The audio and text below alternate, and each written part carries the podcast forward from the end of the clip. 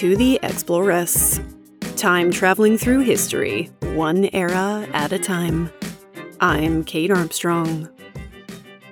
In chapter one of our series on a day in the life of a Tudor era lass, we got some context on the time and place we're time traveling back to. Now we're going to open our eyes and start our morning in Tudor England. Grab some lady straw and your thickest linen. Let's go traveling. As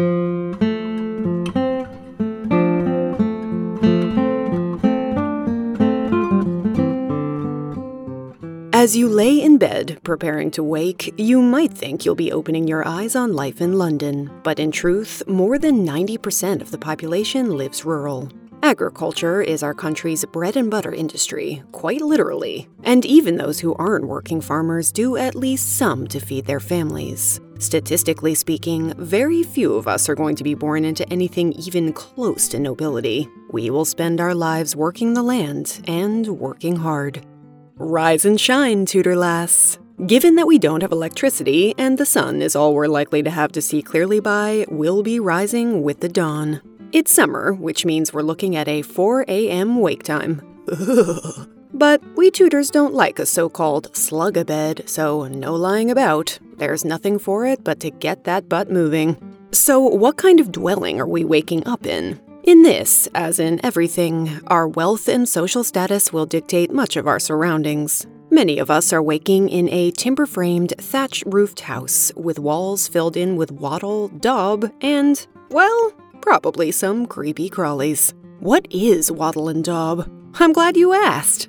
To make such walls, we hammer a bunch of wooden planks or sticks into the ground, and then we weave wattle, thin branches harvested from local trees, in between them. You're essentially weaving yourself a wall. Then you cake the whole thing over with a pungent mix of clay, horse dung, and straw.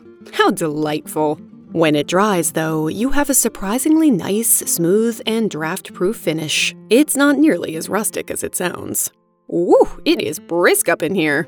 We're in England, after all, which doesn't see a whole lot of balmy days. Whether you're living in a thatch roofed Tudor cottage, a tiny townhouse, or a fine stone castle, insulation is not what our modern day sensibilities might prefer. In fancier houses, the walls are probably covered with brightly painted paneling and tapestries, which helps keep things warm in winter. We Tudors do not like a bare stone wall.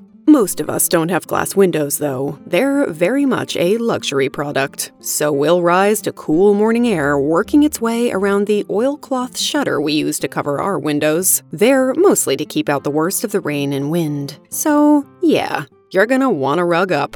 Or sleep close to our main heat source, the fire.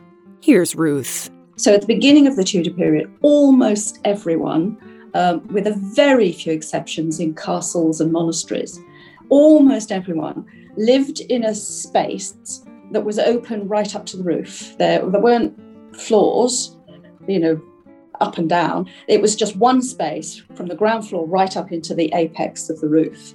And in the center of that space would be a fire on the floor. This is pretty efficient from a heating point of view. You don't need a huge bonfire to heat your entire cottage, and these central fires make for convenient 360 degree cooking. The problem is that the smoke rises up and hangs in a sting inducing, airless layer above you. That is why, at least for the first portion of the Tudor period, most don't have an upstairs level in their houses, and we are sleeping on the floor. Anyone who's ever gone on a badly planned camping trip will know this can be an uncomfortable situation, but in Tudor times, it's not as bad as it might sound. They have almost no furniture. Everybody's on the floor, but that means you need to make the floor comfortable. So people laid rushes on the floor, a big thick layer of dried rushes. It's like living on a permanent mattress. You know, imagine a really thick carpet or, or, or some, you know, on cushions on the floor. That's what people were basically living on. Rushes are a kind of reed, very plentiful, accessible, and cheap to source, which are collected from nearby waterways. Rushes are comfortable to sleep on. They are very clean. Um, you harvest them out uh, late summer before they start to dry off. When they're still quite sort of you know fresh and green, you don't you don't wait for them to, to brown. You cut them and then you dry them.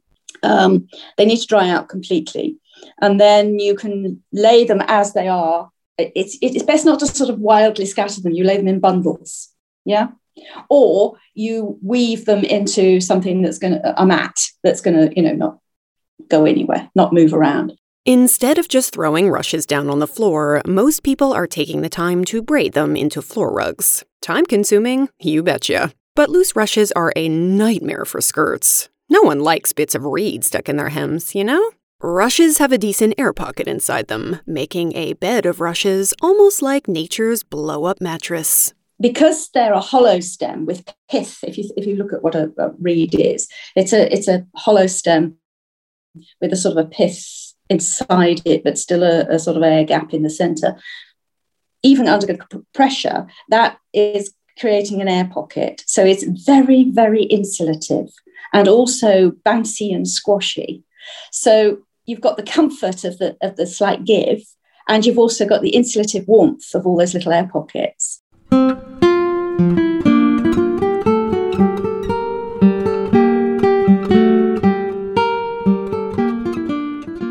Sometimes rush floors are swept out and replaced all the way down to their foundations, but that's a lot of work, so most people freshen things up by putting down a new layer of rushes over the old. The very bottom layer may have been with your family for, well, quite a long time, which is worrying, given that this is the floor we sleep on, eat on, cook on, you name it. In 1515, a Dutchman named Desiderius Erasmus wrote that many a floor is renewed so imperfectly that the bottom layer is left undisturbed, sometimes for 20 years, harboring expectoration, vomiting, the leakage of dogs and men, ale droppings, scraps of fish, and other abominations not fit to be mentioned.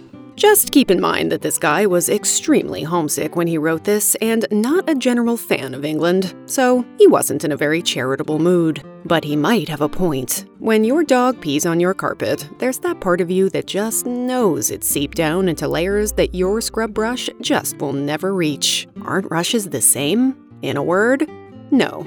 The surface of each of each stem is a very sheer surface uh, which dirt has trouble sticking to. So if you drop food or anything else onto rushes, you know, it doesn't soak into the rushes. It tends to sort of like just fall between uh, and stay quite sort of separate.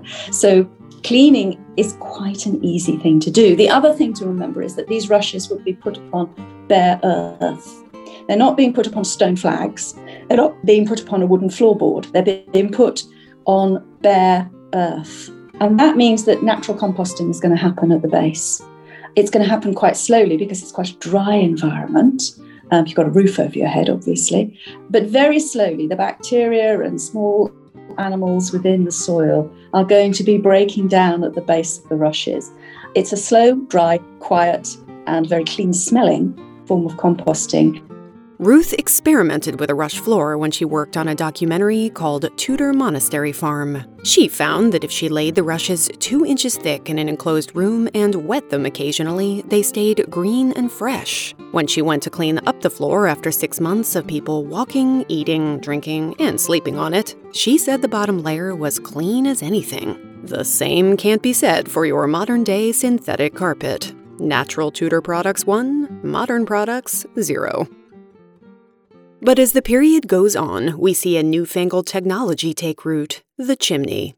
During the Tudor period, we take the technology that had been used in castles and in monasteries for some time and we start bringing it into our houses, and that's called the chimney. Um, the first ones were just sort of ramshackle affairs, often made of wood and lath and tile, um, and, and we're sort of quite large uh, spaces, more sort of containments in some way. But gradually they get smaller and, and more solid and becomes brick or stone. When you put a chimney in, the fire inside it uh, draws oxygen from the base and then the spent gases go up the chimney. That's, I mean, that's how they work. They draw in clean, cold air at the base and propel it because it's hot straight up. And what happens to the heat is that 70% of the heat goes straight up the chimney. So a, chim- a fire in a chimney is only throwing 30% of its heat into the room. Now, that has lots and lots of impacts. Chimneys do a great job of getting smoke out of our cottages, but they also suck up most of the heat. Suddenly, the floor is a cold place to sleep, so we'll take our rush mattresses up onto wooden frames. They are suspended there by a rope strung back and forth lengthways across the frame to create a kind of mattress hammock. If this rope gets loose, you're going to have a very saggy sleep situation. So you'd better do as the Tudors do and make sure to, as we still say in our era, sleep tight.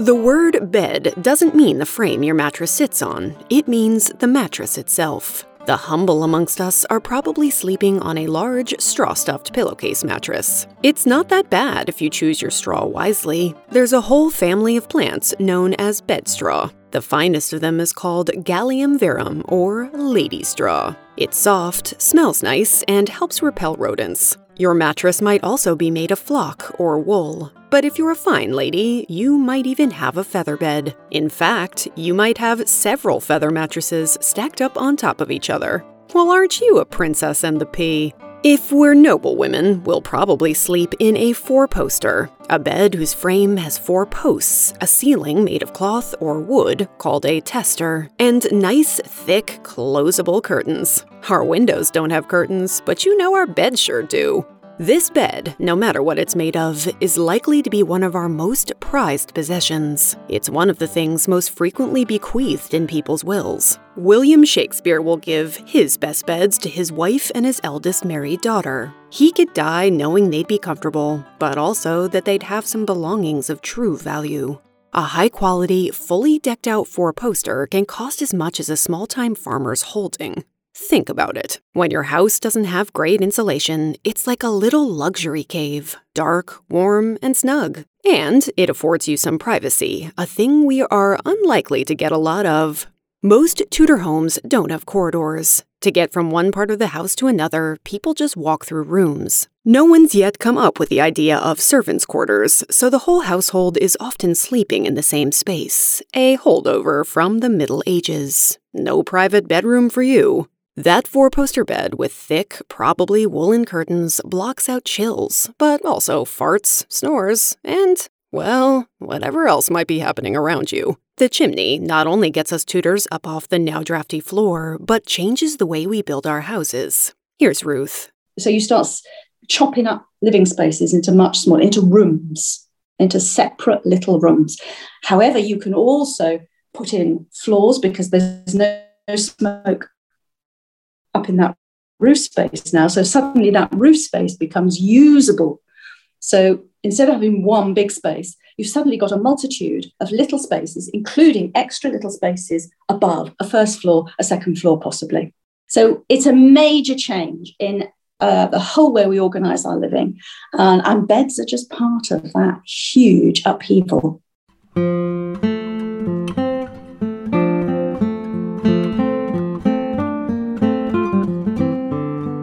Next time, we'll say our morning prayers, find our family's privy, and explore how we might be dealing with our monthly flow. See you then.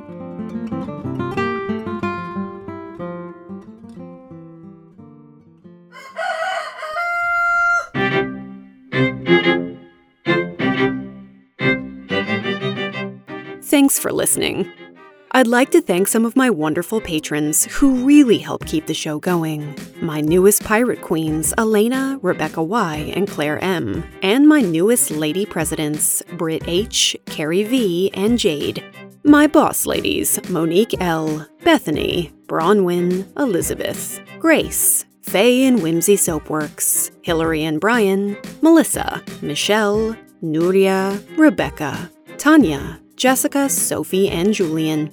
My adventuresses Helena, Alexis V, Alexis M, Carlos, Iris, Jessica R, Jessica S, Karen, Amber, Kelly, Lizzie, Phil, Samantha, and Stephanie. My warrior queens, Lori and Avery, and my lady pharaohs, all three of whom are named Courtney. Love you, Courtney's. For just a few dollars a month, patrons get prizes in the mail, early access to my episodes, interviews, polls, Q&As, and more, as well as exclusive bonus episodes you won't find anywhere else. To find out more, go to my website. A huge thanks to Ruth Goodman for time traveling with us. Make sure to check out all her work on the Tudor era and her newest book, The Domestic Revolution. The period appropriate guitar music you just enjoyed comes courtesy of John Sayles. For show notes for this episode, including a transcript, images, and a list of my sources, go to my website, theexploresspodcast.com. You'll also find me on Instagram, Twitter, and Facebook. Much love to Paul Gablonsky for my theme music and logo, and to John Armstrong for his vocal stylings.